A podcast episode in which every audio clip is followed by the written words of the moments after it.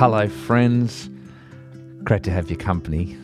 It's Sean here, and it is awesome. It is a Thursday, and you and me, we get to read another chapter, albeit a short chapter. It's like a third of the length of the chapters we've been reading so far in Acts. But what Luke lacks in length in this chapter, he certainly makes up for in gravity in the story that he tells. This is the first chapter that we really start to see some significant consequences, not just jailing and release, but the beginning of the death of those who followed Jesus. So come with me as we see the lengths that these folks went to to continue to share the message of Jesus as we read together Acts chapter 6.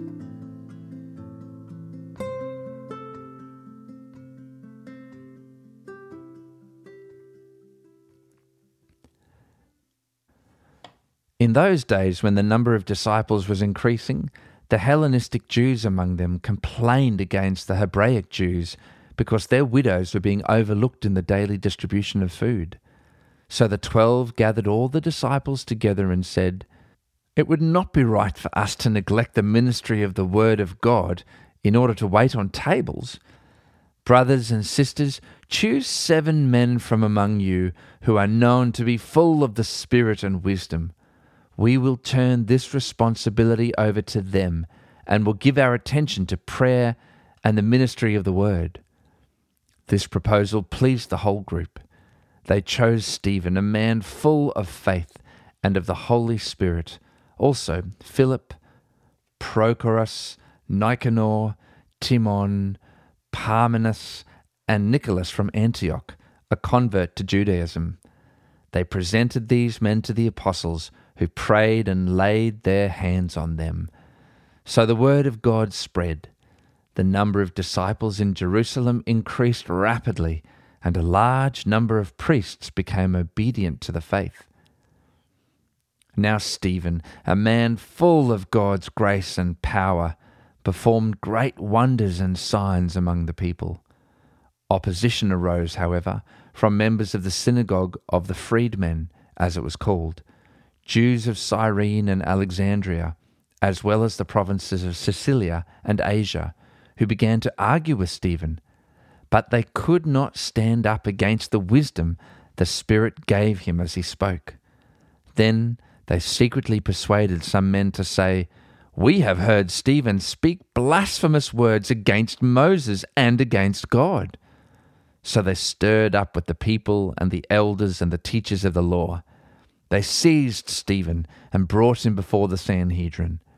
They produced false witnesses who testified, This fellow never stops speaking against the holy place and against the law, for we have heard him say that this Jesus of Nazareth will destroy this place and change the customs Moses handed down to us.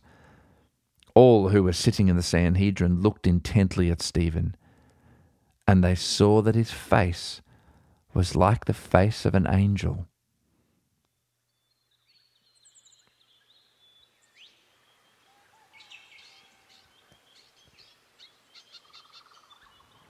Jesus, every good gift comes from you.